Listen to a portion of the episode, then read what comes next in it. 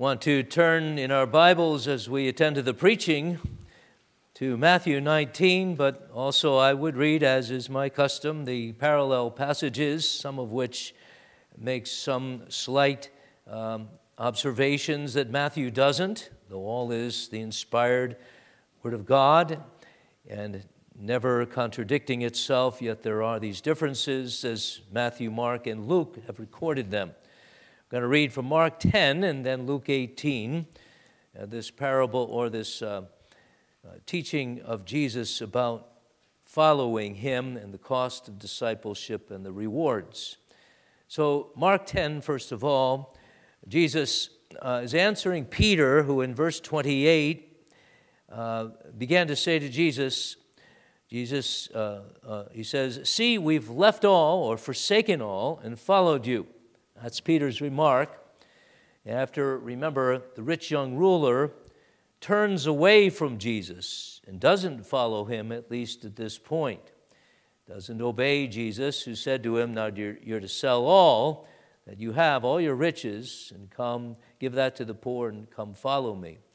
So Peter is A, a bit perplexed, to say the least, and he began to say to Jesus, "See, we've left all and followed you." And so Jesus answered and said, "Assuredly, I say to you, there's no one who's left house or brothers or sisters or father or mother or wife or children or lands for my sake and the gospel's, who shall not receive a hundredfold now in this time, houses and brothers and sisters and mothers and children and lands, with persecutions, and in the age to come, eternal life. But many who are last, or excuse me, many who are first will be last, and the last first." Now you go over to Luke eighteen, and Peter again reacting to Jesus dealing with the rich young ruler and the rich young ruler going away. He said, "See, we've left all and followed you." So he, Jesus, said to them, "Assuredly, I say to you, there's no one who has left house or parents or brothers or wife or children for the sake of the kingdom of God, who shall not receive many times more in this present time and in the age to come eternal life." Now we want to read Matthew nineteen. In Matthew nineteen and verses twenty-seven through thirty, this will be our text. We'll refer to the other parallel passages as it pertains. "And Peter answered and said to him, 'See, we've left all and followed you. Therefore, what shall we have?' So Jesus said to them, 'Assuredly, I say to you that in the regeneration, when the Son of Man sits on the throne of his glory, you who have followed me will also sit on twelve thrones, judging and the twelve tribes of Israel. And everyone who's left houses or brothers or sisters or father or mother or wife or children or lands for my name's sake shall receive a hundredfold and inherit eternal life. But many who are first will be last, and the last first.'" Thus far we read the Word of God. May God bless us. We've read His Word. It's intelligible. It's the clear revelation of God about many things, all of them dear to our hearts, the things of the gospel.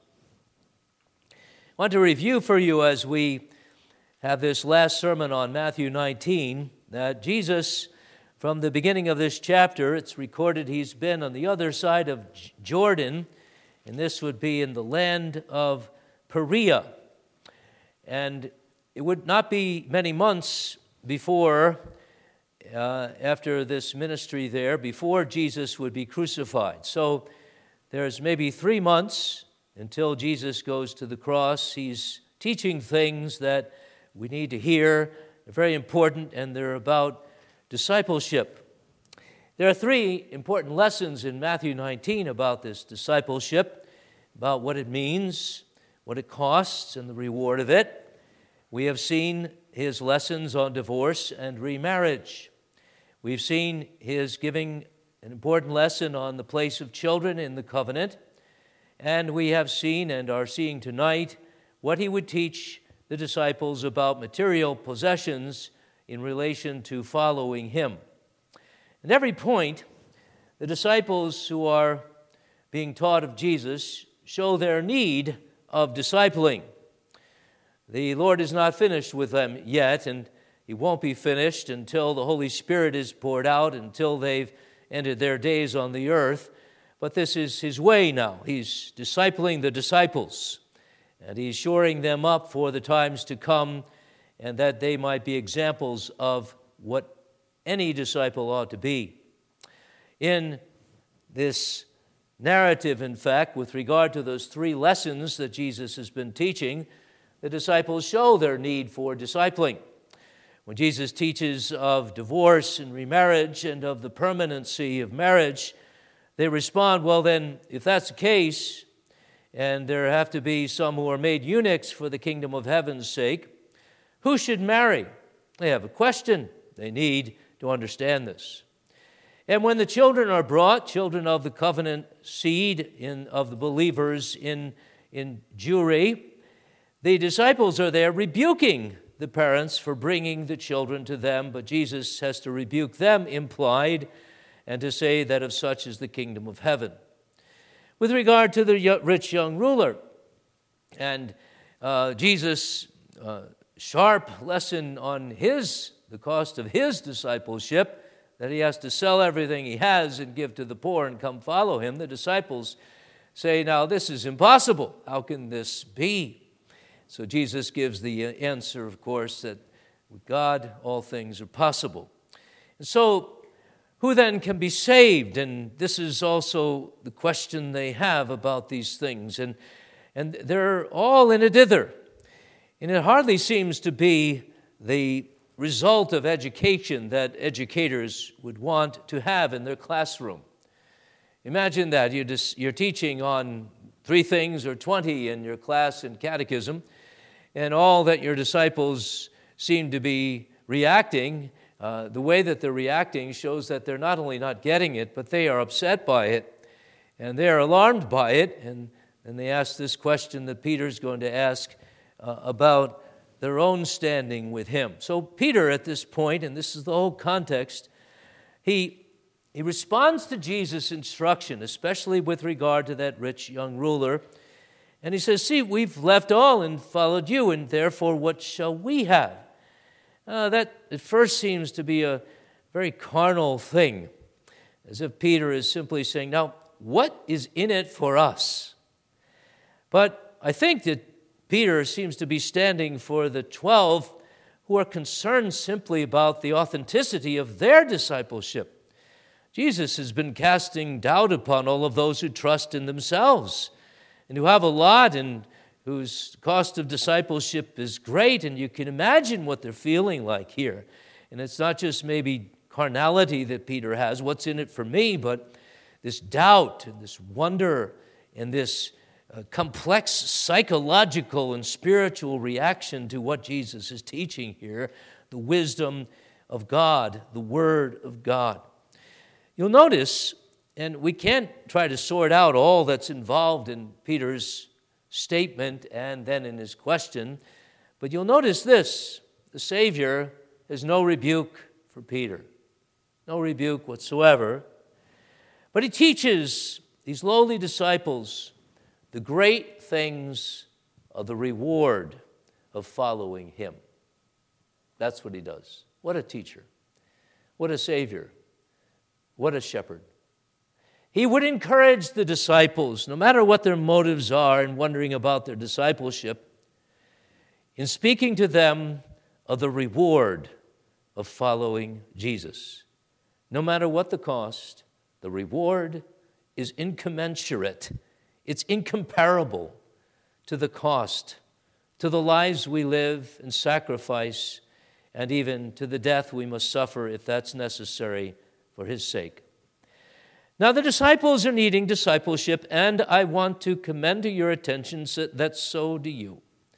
You need discipleship, and so do I.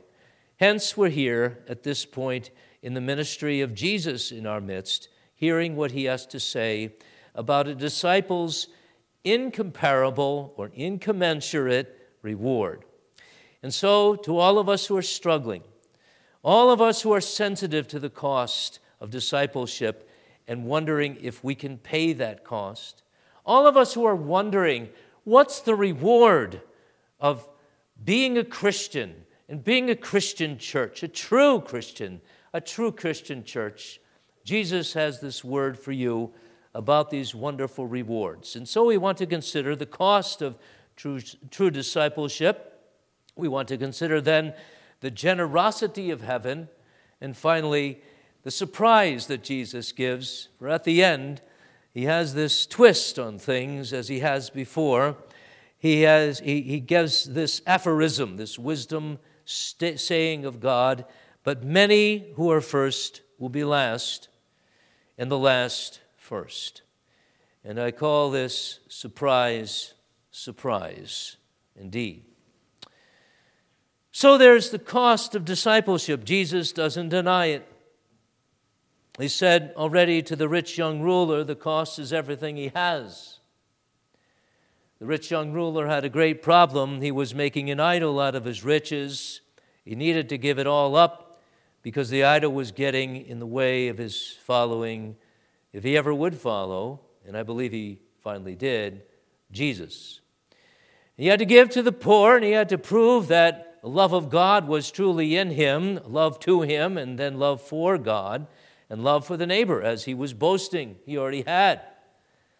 And he also had to prove that the center of his life would now be the Savior, and that he was not going to be hindered by anything, except uh, he, he was not going to be hindered by anything, but he was going to follow the Lord Jesus.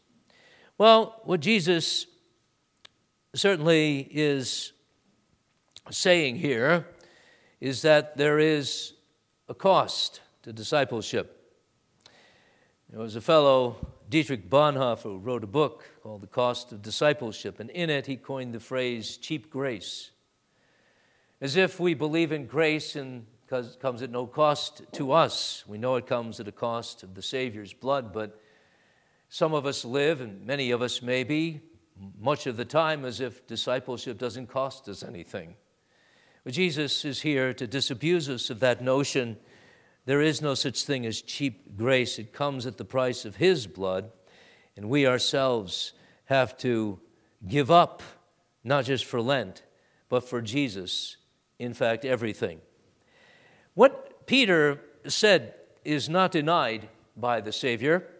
When Peter says, "We've left all and followed you," in distinction from the rich young ruler, who hadn't left all and followed Jesus, it was true of the disciples. They had left all or forsaken all, could be translated. They'd forsaken all and followed Jesus. They'd forsaken their place in the tax collector's booth, Matthew, and many of them had left their fishing nets and their occupations.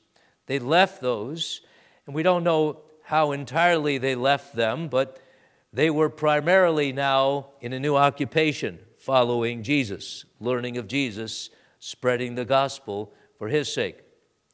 They had left father and mother and lands and so on, and wives. Not that they'd abandoned them, but now their principal devotion was to the Savior, and nothing would interfere with that. Jesus does not say that Peter's wrong. Even Judas outwardly had left all and followed Jesus outwardly. So Jesus, first of all, is a message to the disciples, but in this point of my sermon, I'm just going to speak to the message that's given here about the sacrifice that Christians must make. Now, we've met with that earlier in Matthew, Matthew ten, for example, the calling of the disciples.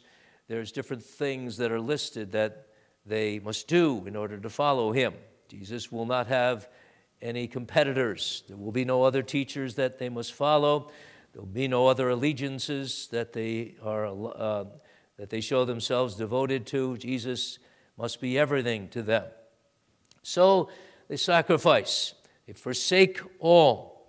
And the idea is that they forsake all in the heart, not simply that they leave life and leave things, that this is emphasized here.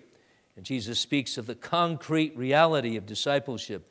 Everyone who's left houses, brothers, sisters, father, mother, or wife, or children, or lands, for my name's sake, shall receive a hundredfold. But the first thing we have to realize is that disciples, if they are true, leave everything, and before they leave everything, they leave themselves, if I could say it that way. That's what Jesus means when he says, deny yourself and take up your cross and follow me. Remember once a professor of mine said, well, it's easy to give away a car to somebody. It's easy to give away your money to somebody. It's not easy to deny yourself. In fact, this is the impossible thing of discipleship. And this is why just above Jesus has said, with men this is impossible, but with God all things are possible. How can one deny himself, after all? And especially when it's not even moral to deny yourself and hate yourself. You're to love your neighbor as yourself, after all. But how can you do this thing called deny yourself? And Jesus will even explain that to mean losing your life for my sake. Not gaining your life, but losing your life. Well, the meaning of the Scripture at this point, when it speaks of the essential cost of discipleship, is simply that in Jesus we must find our all and our life and our new identity, or we haven't found him. In Jesus, we must have our all and find our all and our life, or we haven't found him, and he hasn't found us. Now, beloved, is this piercing into your heart and into your understanding? Discipleship is first not about leaving things and giving some money in the collection plate, and sacrificing here and there, and, and making sure you're eating or drinking right, and you're not going to certain places. That's involved, and it has to be involved, because life is not just spirit without flesh. But Jesus addresses here, when he's speaking also of the rewards like eternal life, things that are spiritual, things that get to the heart of a person, things that are more than of this world, but they're of God, and they're of the nature of the spiritual kingdom. A man must follow Jesus, who's no longer following the world, because his ego is, is obliterated, as it were. Not his person, not his sense of, of well-being, and he knows he's this person who's a real person, but his pride. The renunciation of the great citadel of our self-made trinities, me, myself, and I, is involved here. Jesus would have you, not just a part of you. He would have you, and not just your money. He would have you, and not just some of your time. Because he's God. And you shall have no other gods besides him. He's your Savior. You shall have no other life besides the one that he gives. You shall have Jesus. You shall follow Jesus, be devoted to Jesus, worship God in him, or you're a fake and a hypocrite. And you're just hedging your bets. A lot of people do that. Jesus is speaking here of the cost of true discipleship, not of getting on the bandwagon of Christianity discipleship, or coming in on the coattails of mom and dad because you've been baptized and because that's what they do discipleship. He's talking about reality of heaven come down. In heaven coming down to you and to me and making you something that you weren't by birth. We heard this morning, a spiritual dead man or woman. Discipleship is fruit of the fact that you live. It's simply now what you are and what happens to you. You learn. You are groomed for the kingdom of heaven. You are in the kingdom of heaven. Your desires are no longer yours, all of them. Your inclinations are now towards what he is inclined to. Your loves are his, your hates are his, and his loves are yours, and his hates are yours because you're aligned. And you come now to church, and you go to work, and you go to play, and you kick up your feet, or you run miles, and whatever you're doing, because he's yours. And you're locked in to this freedom of the new man. Is that you? That's the cost. And the cost is, is everything, because it's you before it's everything. It's basically true worship of God, to which he's calling us and which he's outlining here and assuming before he gets to the rewards. With regard to the three, three things of discipleship, what shall it be? He's saying here, I've just taught you. Have you learned your lessons? Where shall you stand on marriage? What shall be your position on children? What is it that you shall decide this morning or Monday morning or after this lesson about material possessions? And how will this show that you yourself are a Christian, no matter what the cost of discipleship? Because Jesus is everything to you. And that's what he brings out in verse twenty-nine. Everyone who's left houses or brothers or sisters or father or mother or wife or children or lands for my sake shall receive a hundredfold. For my sake. It's not what's in it for me. And if there was some bad motive of Peter, you know, what shall we have? Be, Jesus is now rebuking him and saying, for my sake. For my sake, for my sake. As if Peter would lay awake that night and hear Jesus' words, for my sake, for my sake, for my sake, as he lay upon his bed and tried to put to sleep his restless head. For my sake, for my sake, for my sake. For my sake. That's why we're Jesus' disciples, for Jesus' sake. Not to get anything in the world, but to give glory to God. For my sake. For my sake. For my sake. For my sake. Gee, they don't know the half of who Jesus is really at this point. Son of man, Son of God, thou art the Christ, the Son of the living God. These confessions have been made. But are they getting it? How can they possibly understand the sacrifice that Jesus would make on the cross for their sins? How could they really understand the grace of redemption, the freeness of it all? They're still thinking in terms of what's in it for us. How can they understand the great substitute, Messiah for sinners, God with us? Because God was forsaken of God on Calvary. How can they get that? How can we?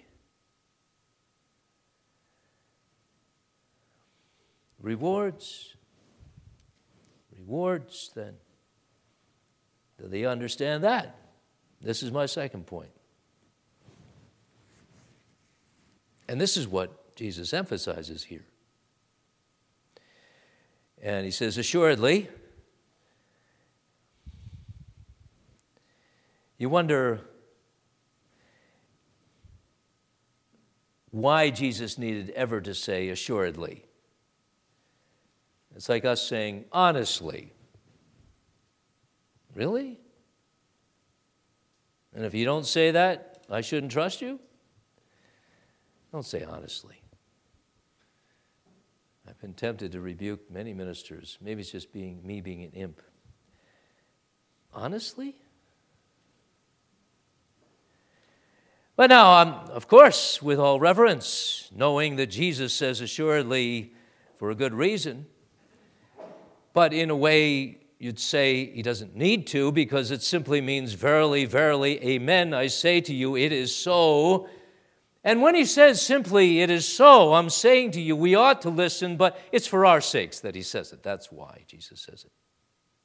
Assuredly, I say to you, that in the regeneration when the Son of Man shall sit on the throne of his glory, and so on, and then he promises to everyone who's left houses and brothers and so on, reward. But now, I do want to make a distinction here. Jesus is in the first hand, and on the first hand here, speaking of a reward that is to be to the disciples, the twelve disciples, the twelve apostles. There's a lot of discussion that is brought out at this point, and difference of opinion among the commentators, excuse me, and the, and the, the ministers. Uh, I'm going to emphasize the latter reward for everyone, everyone who's left houses or brothers, verse twenty-nine. But we need to take a little bit of time here for this reward that's promised in the regeneration to the twelve apostles. And as you noted, I'm sure you're remembering what we read in Mark and Luke, parallel passages, this phrase and this reward that's mentioned here is not mentioned there. It's only mentioned in Matthew and verse uh, chapter nineteen. Well, first of all, uh, Jesus is speaking here of the twelve uh, disciples, but not inclusive of every one of them, because Judas is there, and he will not, certainly not, be judging the twelve tribes of Israel in heaven. In fact, it would only be Matthias or Paul that the reference could be to, or both of them, and the number twelve being a round number, denoting fullness, to which Jesus is referring, it is not Judas here mentioned. These are the true disciples of Jesus to whom he's promising this reward. And he promises this reward in the regeneration. You know that? Assuredly I say to you, in the regeneration, when the Son of Man sits on the throne of his glory, you have followed me, will also sit on twelve thrones, referring to twelve disciples, judging the twelve tribes of Israel. Verse twenty-eight. Well, there are at least three different views of the regeneration. Let me run them by you a little bit, not to be distracted, but to tell you something of the complexity of trying to understand this, this reward here that Jesus would give to his disciples. In the regeneration can, first of all, refer to what regeneration means in the Bible and in the only other place in Titus where this word regeneration is used, to the new birth. Could be referring to the fact that the twelve disciples will be, be rewarded, some people say, uh, in their being regenerated and living out their regeneration so that they have a reward of those who are sanctified, who build upon the regeneration, the first work of life that God does, and they show themselves worthy of reward in some way or another. That I do not think is possible, even though the word regeneration refers literally to being born again. I don't think here it refers to being born again. The second thing it could be referred to is the whole dispensation, the times of this newness when Jesus has appeared until he comes again as a transition state. Verily, I say to you, in these times of this newness, and in fact, it would be before the Spirit is poured out, in this time, these years of my appearing, there's a time of newness in which the church is being formulated, but only in an embryonic or baby uh, sort of stage. And you who are leading the way, you will be given the reward, because in this time of regeneration and newness, um, you have been faithful to me. Well, I think that's a stretch as well to refer to, because it seems that the regeneration here is referring to when Jesus ascends and when there's this thing that happens because he's ascended to glory, and that is the new heavens and the new earth. Most commentators are thinking that this is what this referred to. I'm going to go with this. Assuredly, so here we can interpret. I say to you, in the regeneration, in the renewal of all things, Revelation twenty-one, First Peter three, the new heavens and new earth, when the Son of Man sits on his glory, you who follow me will also sit on twelve thrones, judging the twelve tribes of Israel. And the point seems to be that these disciples will have a special reward when Jesus comes again, special place in heaven even, judging the twelve tribes of Israel, exactly because they were fundamental in the foundation of the church.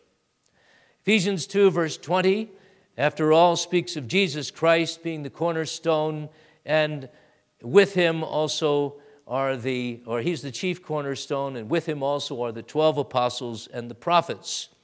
They have a fundamental building place in the building of the church of Jesus Christ. To them is given this honor, this position of judging the twelve tribes of Israel. And I think, beloved, that we need to understand here, Israel, not in the Jewish sense of the word. Some believe that they will be judging and be ruling over and in an honored position even more than the twelve tribes of Israel, the, the Jews themselves.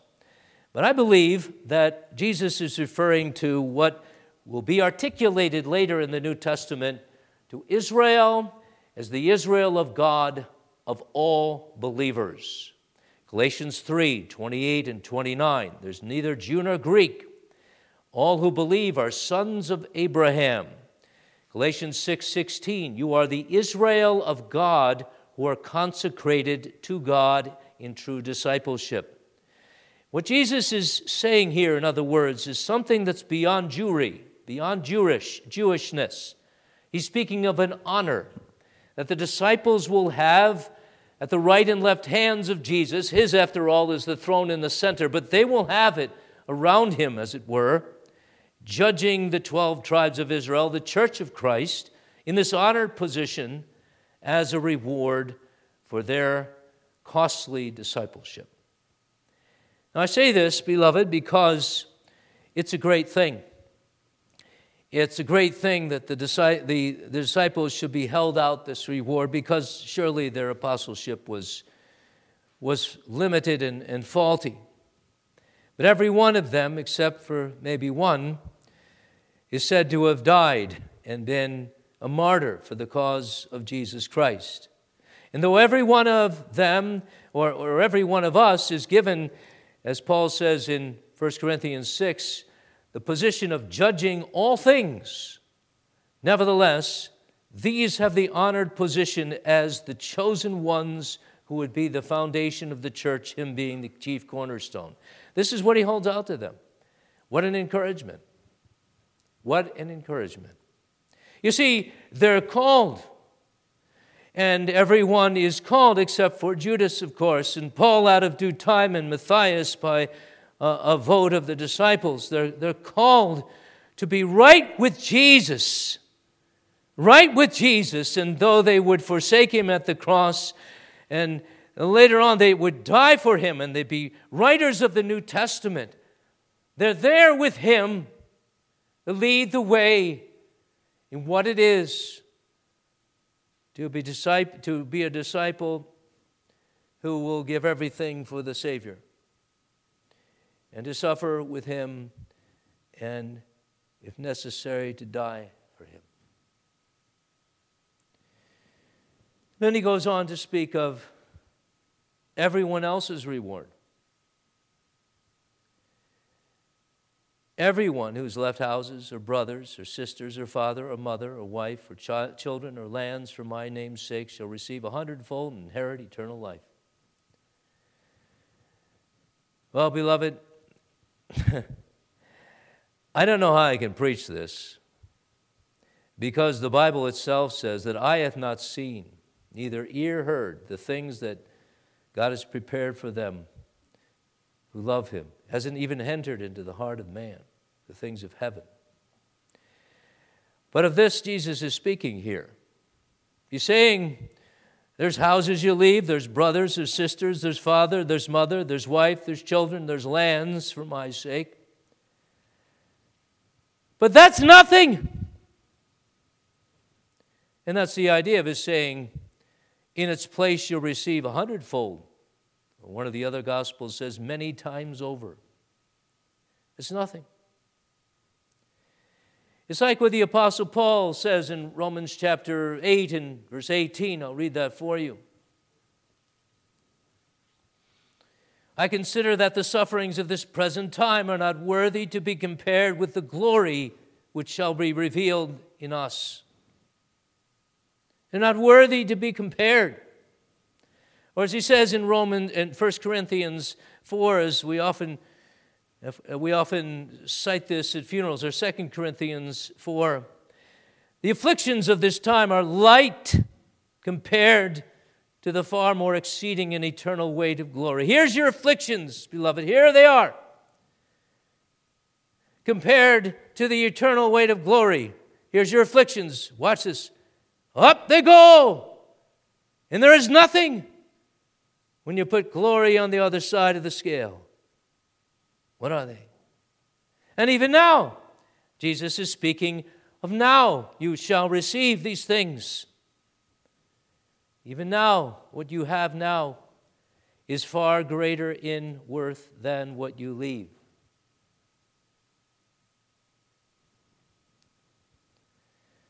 So you leave what's most dear to you, your wife, your husband, your family, for the cause of the kingdom of heaven. In marrying,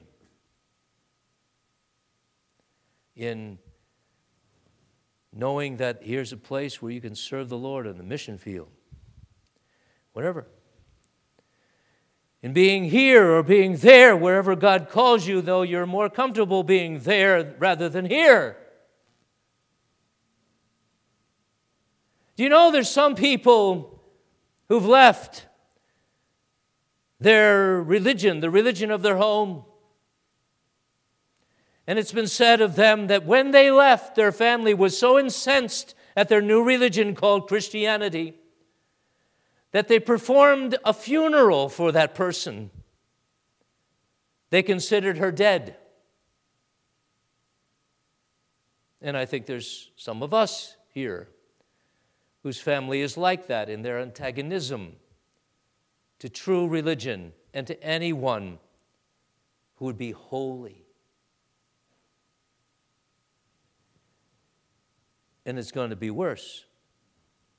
It's going to be worse. Times will come, Jesus says, when your father or your mother, they'll forsake you, they'll whisper about you to the authorities, and your, your children will turn you in. There's going to be this conflict of the ages and the devil coming into households, even covenantal generations of household, and trying to break you up and trying to break a church up. In the name of what? I don't know. But certainly not for Jesus' sake. So, your reward then, compared even to that, who can know it? Who can know it? Because the suffering seems so great, doesn't it? The littleness that we have and the much that seems to be taken away, it hurts.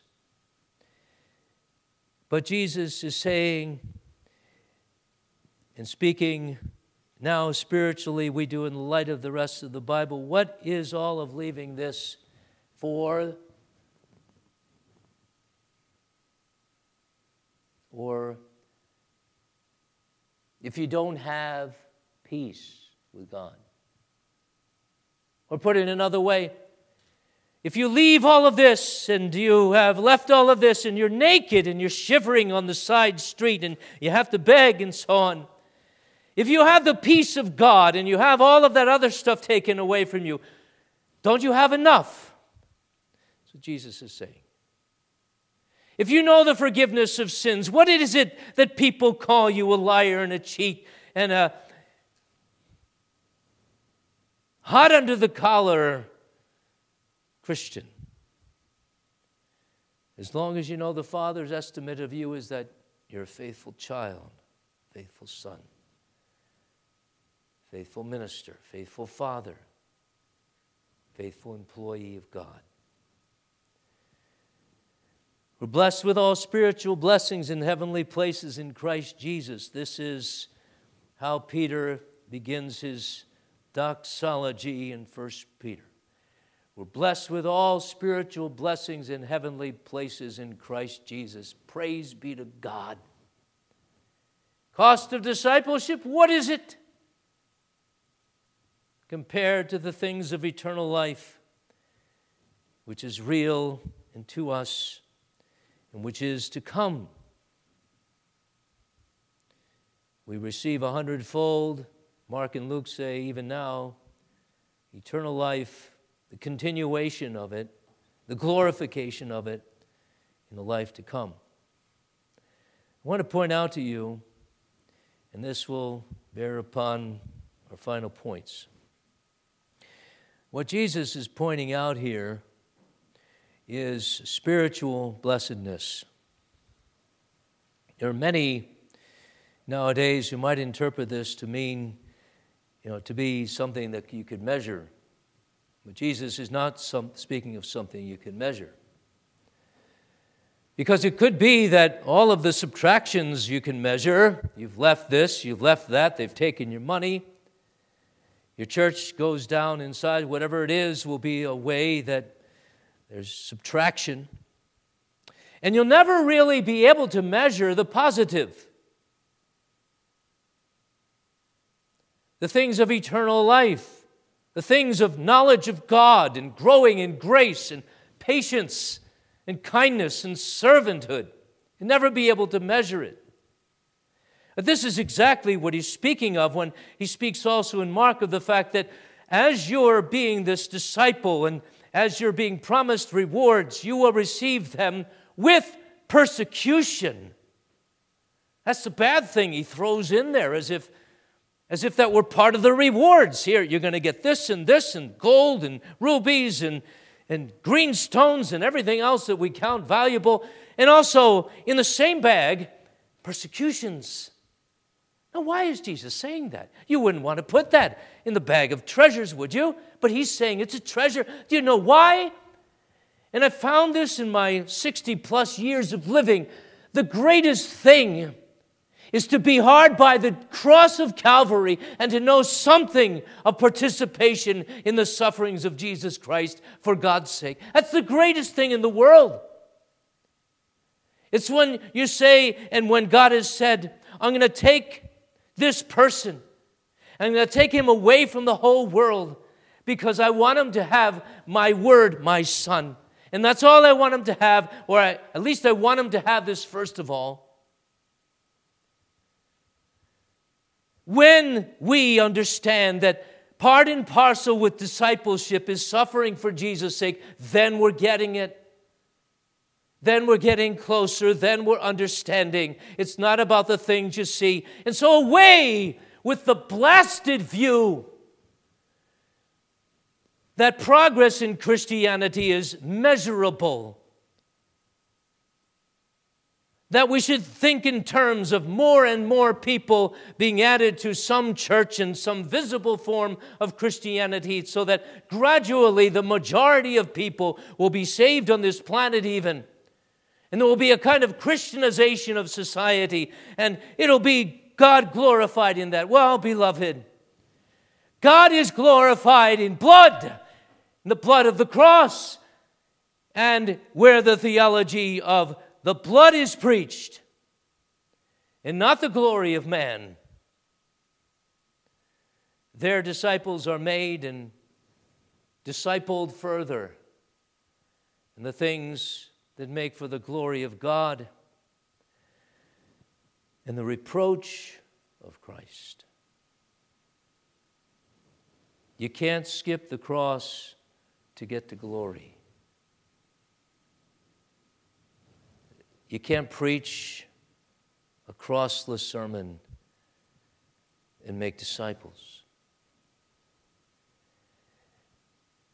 So this has to do also with the blasting away, though we do this because we're in this age of any form of millennialism, like premillennialism. That is, the belief that there's going to be a thousand-year reign of Jesus on this earth in Jerusalem, and the sacrifice is repeated, a glory as of the old days of Jewry. Look what Jesus is saying here. Everyone believes this and that and the other thing, and people who are dear to your life, you receive lands, not the land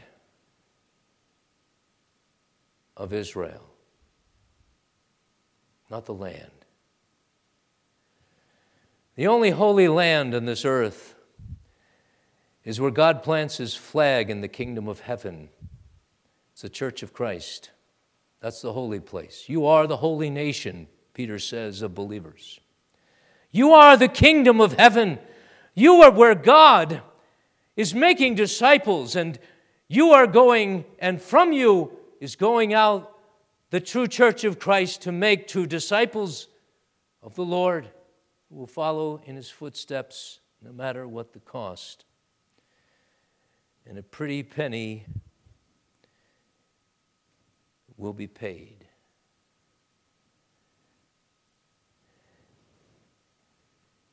Surprise, surprise, Jesus says. Many who are first will be last, and the last first. It's kind of like with men this is impossible, but with God all things are possible. Or it's easier for a camel to go through the eye of a needle than for a rich man to enter the kingdom of God. Lose your life and you'll gain it. Gain your life, you'll lose it. Deny yourself and I'll reward you.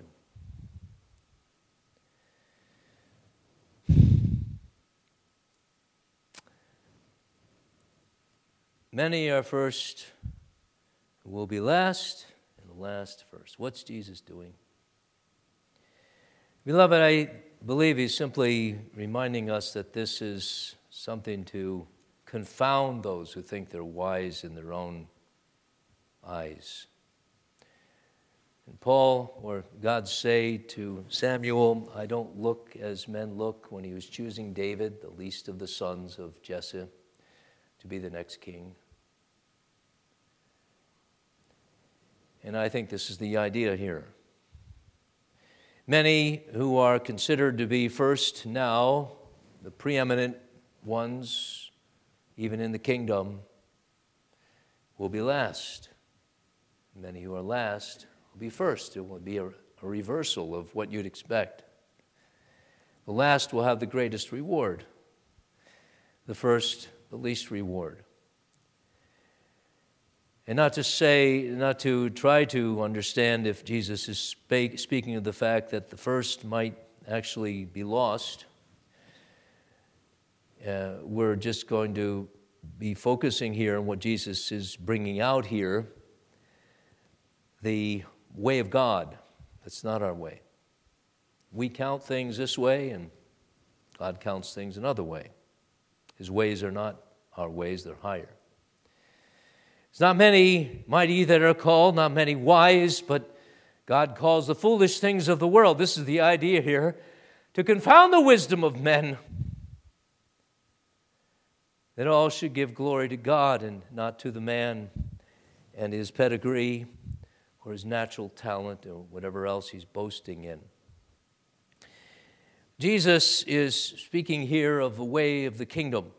Now, some people have said that perhaps Jesus is referring to those who are first, like the Jews, who were first in the order uh, in which God was saving people.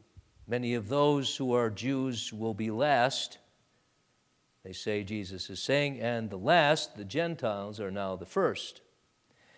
And they even cite the next chapter. If you look at that, in verse sixteen, there is the parable of the kingdom of heaven, who gave rewards to certain laborers, and those who labored in the field all day and those who labored only for a little while received the same reward.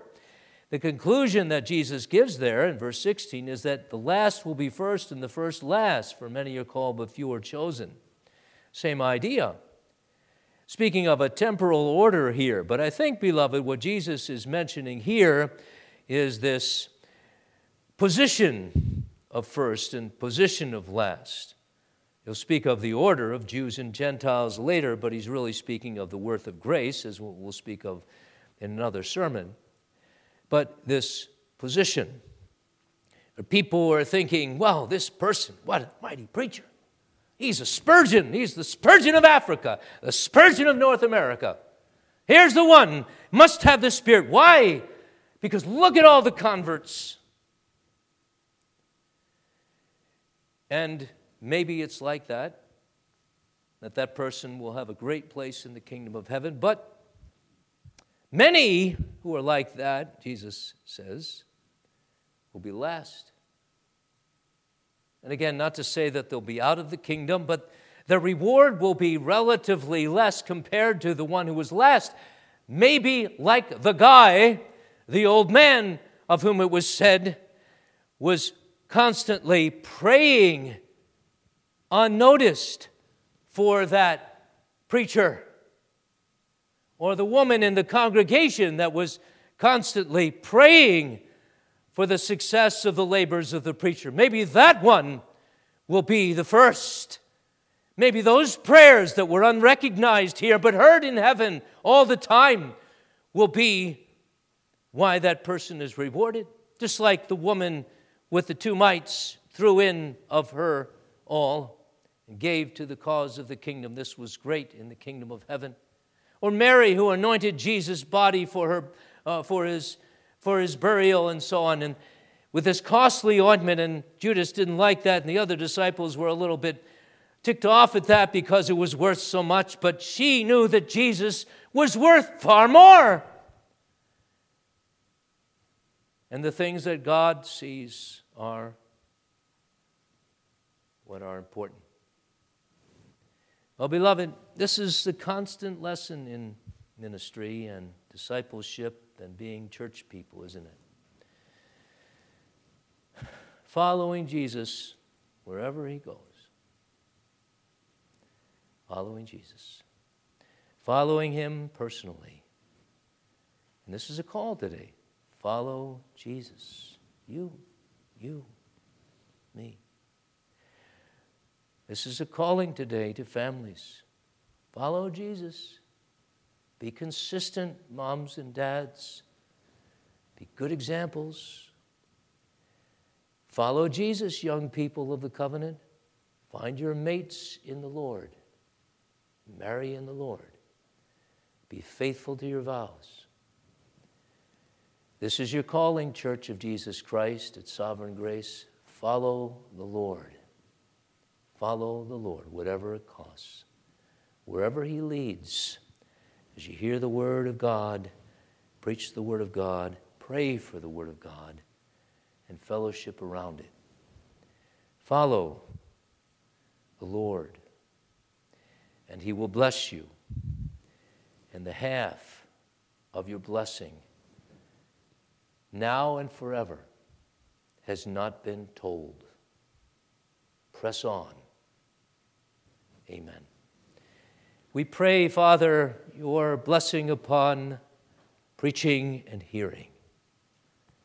Help us to go wherever you lead, knowing that you lead in green pastures, you lead to heaven, you lead in the good way, you lead that we might be kept from the evil way and the evil one. Your leading is good. Your blessings are great. And Lord, it's not something you can deposit as in a bank. And Lord, help us to lay up treasures that are in heaven. Invest our all to find the great return on our investment of grace, the reward of grace, the end of the day not only, but every day. And even, Lord, if it's only that we know your smile in the darkness, that will satisfy us, the smile of our Father. Bless us and our children with that perspective, the view from above of sins and miseries and death, and of life eternal, the view that is hope, the view that is joy, joy in the Holy Ghost now and forever. In Jesus' name, amen.